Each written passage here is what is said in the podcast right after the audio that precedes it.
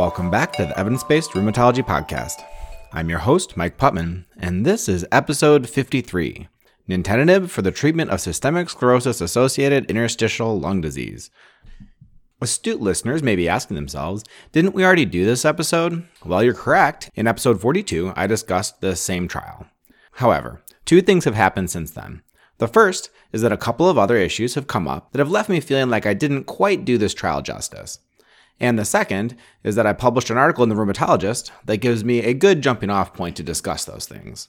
So, my plan for today is to read you that article and then expand a little bit on some issues that didn't make it into that or the prior podcast. So, for starters, let me just read through this article that I wrote. The article was published on December 18th, 2019. It was entitled FDA approves nintedanib for systemic sclerosis associated ILD, but temper your expectations. Here goes. The U.S. Food and Drug Administration approved nintedanib for systemic sclerosis associated interstitial lung disease on September 6th after a randomized controlled trial, SENSCIS, demonstrated significant benefit against placebo. At a cost of $96,000 per year, treatment reduced the adjusted annual rate of change in forced vital capacity, FVC, from negative 93.3 milliliters in the placebo group to negative 52.4 in the nintedanib group, or, and I quote, a relative difference of 40%, end quote, according to a press release from the manufacturer.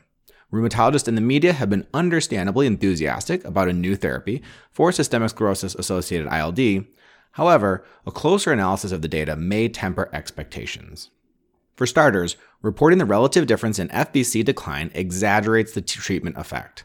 At one year, the FVC in both groups worsened. Patients treated with nintedanib declined by 1.4% compared with 2.6% in the placebo group, an absolute difference of only 1.2%. This more closely approximates the patient experience, which almost certainly did not approach a 44% improvement in quality of life.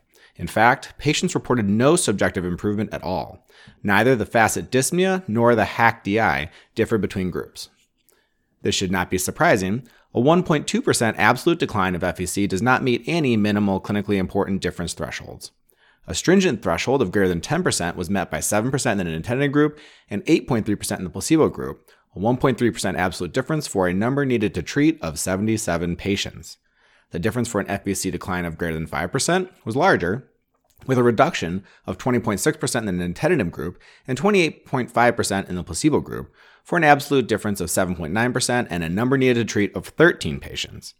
Even accepting a low bar for a minimal clinically important difference, 13 patients would need to be treated with nintedanib for one to benefit. This modest effect shrinks among patients already receiving mycophenolate mofetil, the standard of care for systemic sclerosis ILD, which was taken by only half of patients in this trial. Among these patients, the benefit of nintedanib fell from 41 milliliters FVC decline per year to 26 milliliters less FVC decline per year. This was not a statistically significant difference. Similarly, nintedanib did not confer a significant benefit among patients with limited systemic sclerosis, who made up 48% of the population studied. Had this trial been performed on patients receiving background MMF or with limited systemic sclerosis, it may not have shown significant benefit or been approved by the FDA. Most importantly, nintedanib is not a benign therapy. Treatment caused increased rates of diarrhea, 75.7% versus 31.6%, number needed to treat of 2, vomiting, 24.7% versus 10.4%, number needed to harm of 7, and weight loss, 11.8% versus 4.2%, number needed to harm of 13. Many patients with systemic sclerosis can ill afford such side effects. In this trial, the rate of events that were incapacitating or that caused an inability to work or to perform usual activities was high 18% versus 12.5% for a number needed to harm of 18. In the real world, with less intensive monitoring, it could be even worse. Selecting patients for therapy appropriately may mitigate these issues. The modified Rodnan skin score did not differ between groups, and nintedanib should not be offered as a treatment for skin disease. Limiting use to patients with diffuse systemic sclerosis or MMF intolerance may further focus treatment on the population most likely to benefit. Conversely, nintedanib could be avoided in patients with low body mass who can at least afford weight loss. Such an approach would substantially reduce the eligible pool of patients and has not been studied. Physicians should be aware, though, that not all subgroups experience a statistically significant or clinically meaningful benefit from therapy. In summary, the benefit of nintedanib is modest at best. In subgroup analysis, patients receiving the standard of care or with limited systemic sclerosis did not significantly benefit. Quality of life did not improve, either with regard to FACIT dyspnea or HAQ-DI. The most likely outcome from therapy for the majority of patients will be adverse events. Strategies to mitigate these risks may help, but they remain untested. Patients with systemic sclerosis, ILD, need new options, but rheumatologists should be cautious in offering them nintedanib. That was the article that I wrote for the rheumatologist. But there are a few things that didn't make it into there and that I think are worth discussing. So let me go over them now. And the first are counter arguments made by people who think this is a good drug. I'm going to list four in order of how legitimate I think they are. The first is what about time? 1.2% per year eventually would add up. The second is that nintedanib looked great in INBUILD.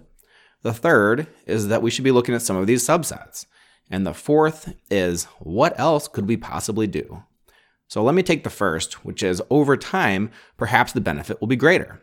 This is a legitimate argument. 1.2% over one year may not be a lot, but if that hits 10% at eight years, that's something that might start to matter to patients. My rejoinder to this is that for one, this is by no means certain. For all we know, nintedanib helps the first year, and then the benefit completely stabilizes. Perhaps over time, the side effects actually add up, and over a long period of time, nintedanib is clearly a net worse for patients. I don't know the answer to this question, and really I don't think anyone does.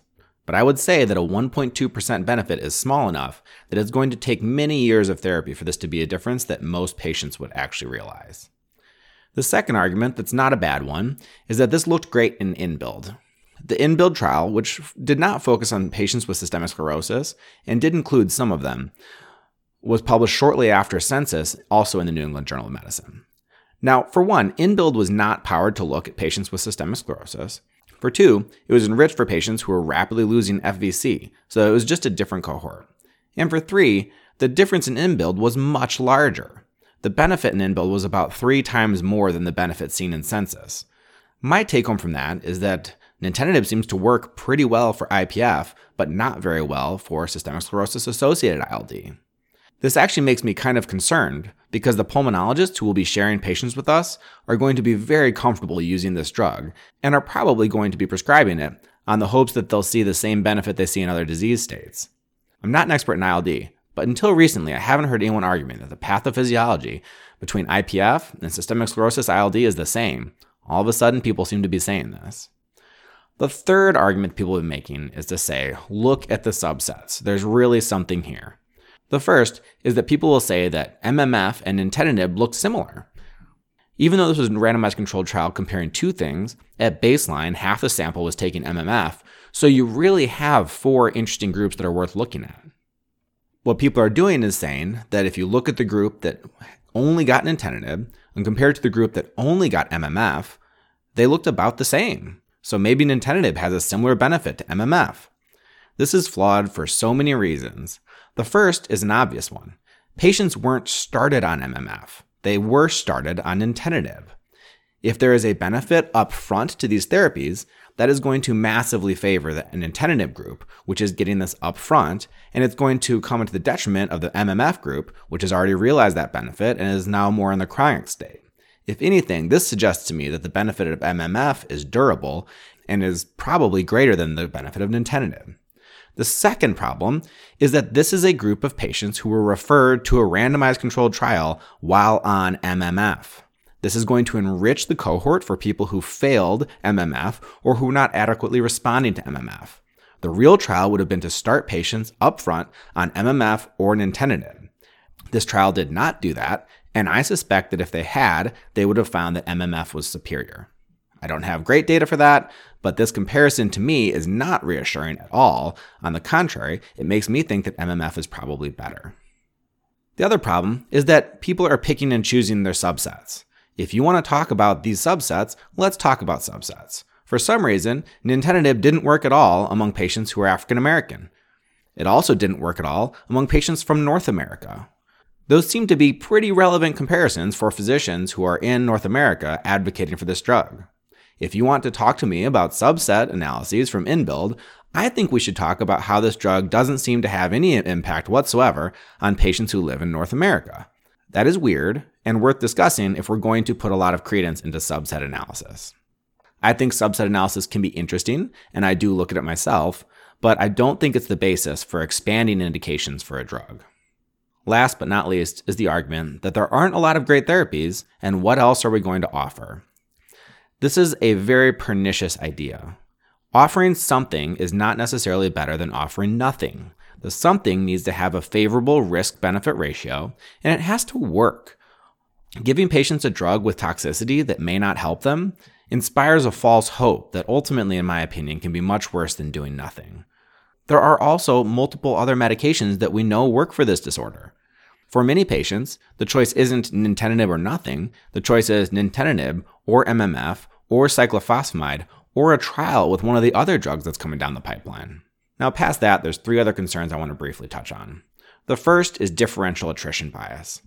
In this trial, 80.6% of patients in the nintedanib group and 89.2% in the placebo group completed the intervention. That sets us up for the possibility of differential attrition bias. Those 9% of patients in the nintedanib group who didn't complete therapy might be special. What might be special about them? Well, they might be sicker. Often, a patient who is sicker, has less functional capacity at baseline, is also less likely to be able to complete a one year intervention that causes quite a lot of side effects. Now, there's a few ways to deal with this. One is to keep getting measurements.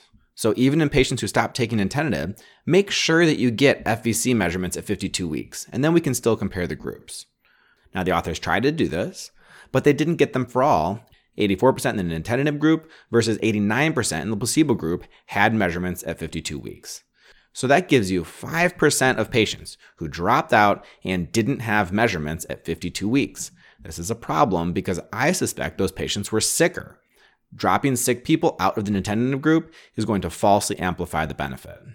The authors performed a sensitivity analysis to see if this mattered, and the results were no longer significant. The second thing that I just can't let go of are the figures that the New England Journal allowed to be published in this paper. Vinay Prasad had a guest on his podcast recently who called this axis malfeasance, and I love that term. It perfectly describes what these authors did. Now, when we were all in middle school, we were told that if you're going to make a bar graph, you should have it go from 0 to 100%. Otherwise, you're kind of cheating the system and trying to falsely amplify the treatment effect. In cardiology trials, when they publish Kaplan Meier curves, they make them show the whole spectrum, and then they can show in a little box what it would look like if you zoomed in really closely. Here, they only gave the zoom in. They didn't make them show the full spectrum. I would have been more okay with that if they did make them show the minimal clinically important difference. It's not entirely clear what that is, but before this trial, many people would have agreed that 5% is an MCID for this disease. The authors clearly knew that because they did include in one of their tables the rate of patients who met a 5% benefit. It's surprising to me and somewhat disappointing that the New England Journal of Medicine let this paper be published with, with figures that are this deceptive. And the last thing that I just can't stop feeling uncomfortable with is the amount of money that Boehringer Ingelheim is spending on physicians who prescribe this drug and advocate for this drug. There is also no one spending money on advocacy for MMF or cyclophosphamide or other alternatives. This creates a weird disparity where the people who we consider key opinion leaders often have conflicts of interest with this medication that, although I don't know if they matter, make me a little bit uncomfortable. Something I've been doing that has been interesting is looking them up on CMS Open Payments, which is a database managed by the Center for Medicare Services, and seeing just how much money has been flowing towards people who push for this drug. It has been eye opening, to say the least. In conclusion, MMF really is the standard of care for this disease, and I do not think this cha- trial changes my opinion about that. That being said, I do think there's a group of patients for whom I will be giving this drug people who cannot tolerate MMF and are losing functional vital capacity and have a normal BMI are someone who I think I would be trying this in. I would not be trying this universally first line, and I would not be trying this in patients where I think the costs are going to outweigh any benefits. And finally, you really need to know the numbers and counsel patients appropriately. It's nice to have a new option, but I think you should be cautious in offering patients nintedanib for systemic sclerosis associated ILD. I hope that was interesting. Thank you for listening, and thanks for reading the article if you already have done so. I hope you enjoy your holidays. I have a lot to talk about, and we'll be back in 2020 opening up with the TULIP trials. Thanks again, and have a great week.